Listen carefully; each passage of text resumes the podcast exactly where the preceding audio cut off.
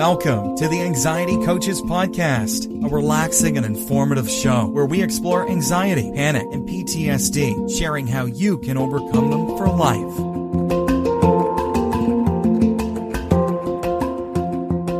Aloha! Welcome back to the Anxiety Coaches Podcast. And now let's get on with today's show. An article came across my desk of a writing from Matana Williams, and I will put the link to her entire article in the show notes if you are interested in reading it. But I told her that I wanted to share her bullet points with my audience because I get a lot of email that she described in her story like a culmination of the relationship issues that I hear of from those who are struggling with anxiety and challenged with how to deal with all of this in their relationship. And so Matana goes on to talk about her relationship with her boyfriend and how she had come to rely on him for a lot. Um, she always was expecting him to be there emotionally and physically and to handle any issue that she was going through. And this can happen often in relationships. Both sides of the relationship are prone to giving their power away. And it does happen if we are not aware of what we are doing in our relationships.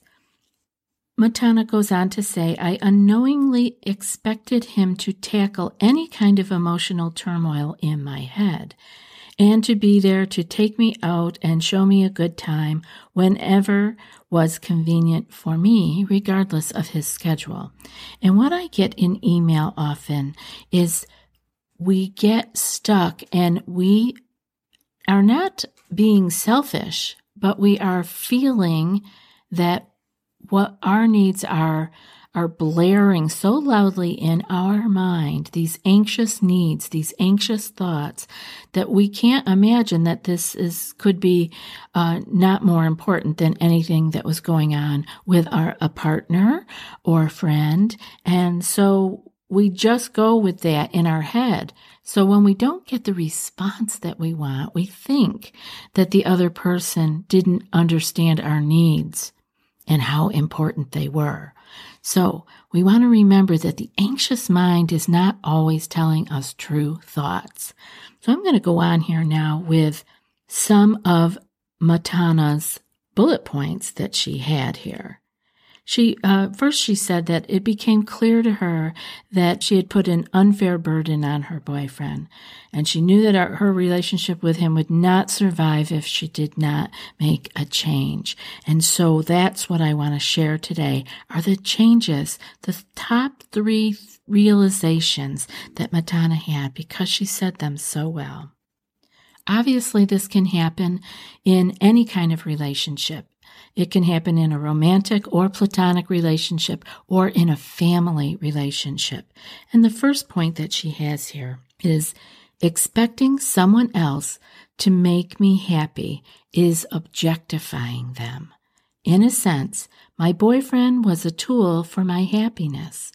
I had placed an enormous amount of pressure on him to perfectly handle all my difficulties and supply all the things that were missing in my life. Now, that's a really important one because, like I said, the anxious mind in relationship is feeling that their needs, their thoughts, their challenges, especially their anxious challenges, are so important. These are blaring in the anxious mind, but they are not always known to the partner, to the friend, to the family member. Have you tried OneSkin for your skincare routine yet? I love the simplicity of these products and the medical grade ingredients in them, not to mention how easily they fit into my skincare routine. The OS1 face moisturizer and OS1 eye cream make skin look visibly smoother and clearer and immediately feel softer and more hydrated. The secret is OneSkin's proprietary OS1 peptide. It's the first ingredient proven to switch off the aging cells that cause lines, wrinkles, and thinning skin, and several studies back it up. So if you're tired of cycling through ineffective skincare trends and overcomplicated routines, then I'm so excited to share with you OneSkin. Just simple, scientifically validated solutions. OneSkin is the world's first longevity company. By focusing on the cellular aspects of aging, OneSkin keeps your skin looking and acting younger for longer. Get started today with 15% off using code ACP at oneskin.co. That's 15% off oneskin.co with code ACP. After your purchase, they'll ask you where you heard about them. Please support our show and tell them we sent you. Matana goes on to say, but I only have the right toolbox that can fix what isn't working. My boyfriend is not a tool. He is a whole person with his own emotions, struggles, goals, hopes, and dreams. Reducing him to a tool for my happiness is objectification and it limits the growth and deepening of our relationship. It is unfair to expect someone to help you become a whole person. More importantly, we are already having everything that we need within us to live our own best life. We do not have to look outside ourselves or to anyone else. This was really a wonderful point that she made because when we are anxious, we have lost our confidence in our own ability to not only take care of our problems, but to rely on coming up with our own solutions. Our own creative juices have come to a screeching halt as we are struggling day in and day out with over the top feelings, sensations, thoughts that just seem to not give us any space. And so it can really begin to show in a relationship, and the relationship can become um, stressed. And it's important for us to stop and really take a good look at this rather than starting to blame. Because what really does happen as the anxious person begins to feel less and less confident, less and less secure, and frightened more and more of the outside world, they become dependent on quote, safe people. And so I want to really have you take a look in your life. If you are having a safe person, if you are having particular crutches that are in a relationship, if you are using a person as a crutch, it might be a good time to really slow things down and to work on that because it erodes a relationship. As Matana so beautifully said earlier in this article was that she was objectifying her boyfriend. She was using him as a tool versus who he was to her. She goes on to say, this relationship has taught me many lessons. But perhaps the biggest one is that I cannot wait around for anyone else to bring happiness and excitement to my life. I have to go out there and create it. I also cannot expect one person alone to take my loneliness away. I love this piece because with anxiety, it can very easily whittle down to one person, depending on how long you've been struggling and what's going on in your life. You may have lost your own inner resources and given your own power away to an outside source. And whoever that is, is overly burdened because they cannot do these things for you. You have the right combination of, of tools inside you.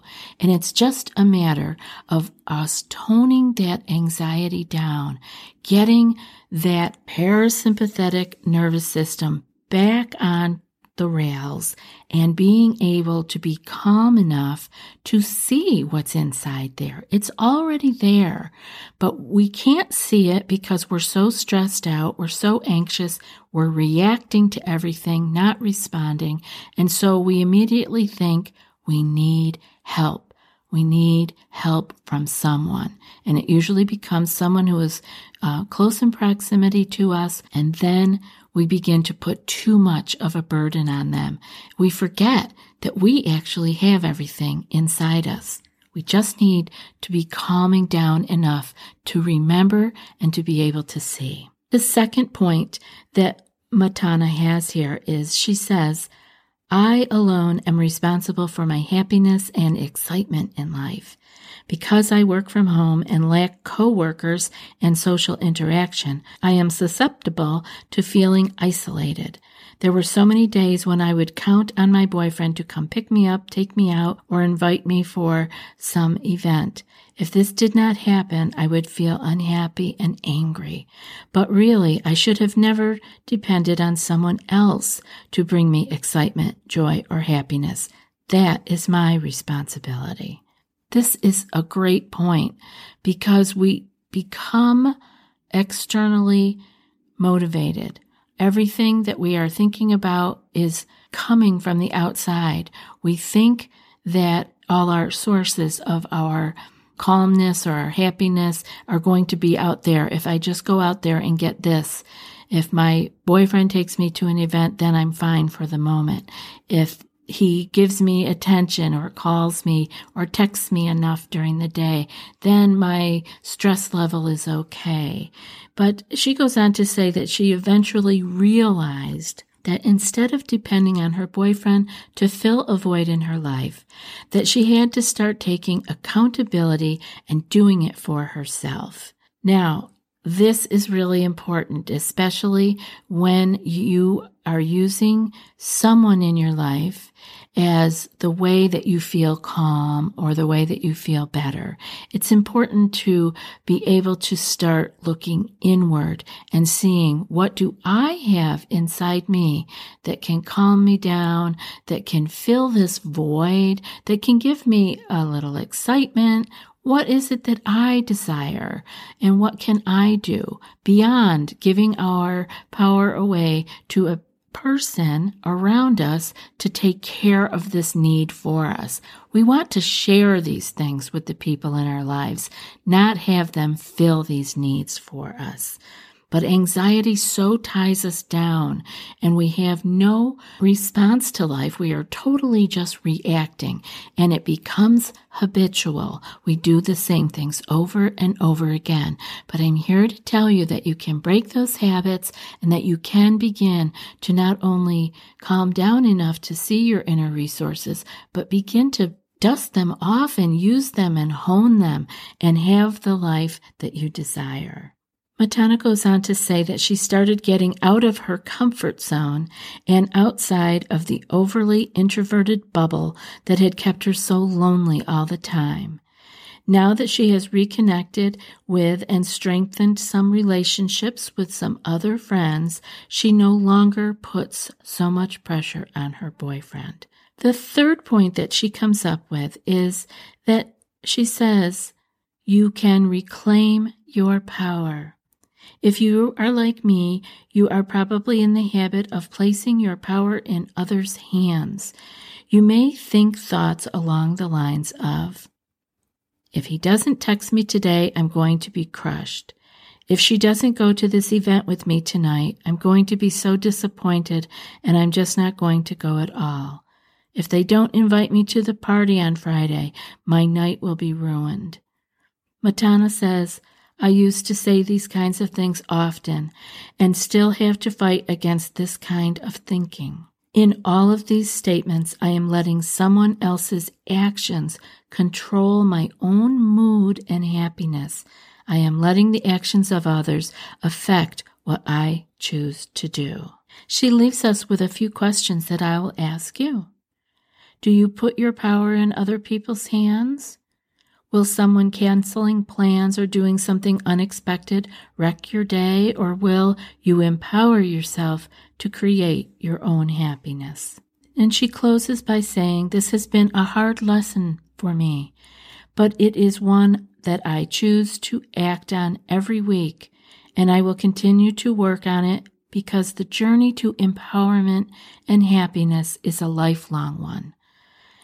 Again, though that was from Matana Williams, and her link will be in the show notes. She had such a nice way of bringing together what I hear so often in email of being disappointed or afraid when the friend or loved one is not available or is going out of town or simply chooses to leave a, a, relationship because it happens in life. It can happen and people move on to other relationships or other parts of the country. They travel for work. We can't be so dependent on people and using them as crutches or as tools in our lives. We want to be sharing things with the people in our lives and we all, we do, of course. We take care of others when they are in need and we accept the love and care of others when we are in need. But it needs to be an ebbing and a flowing.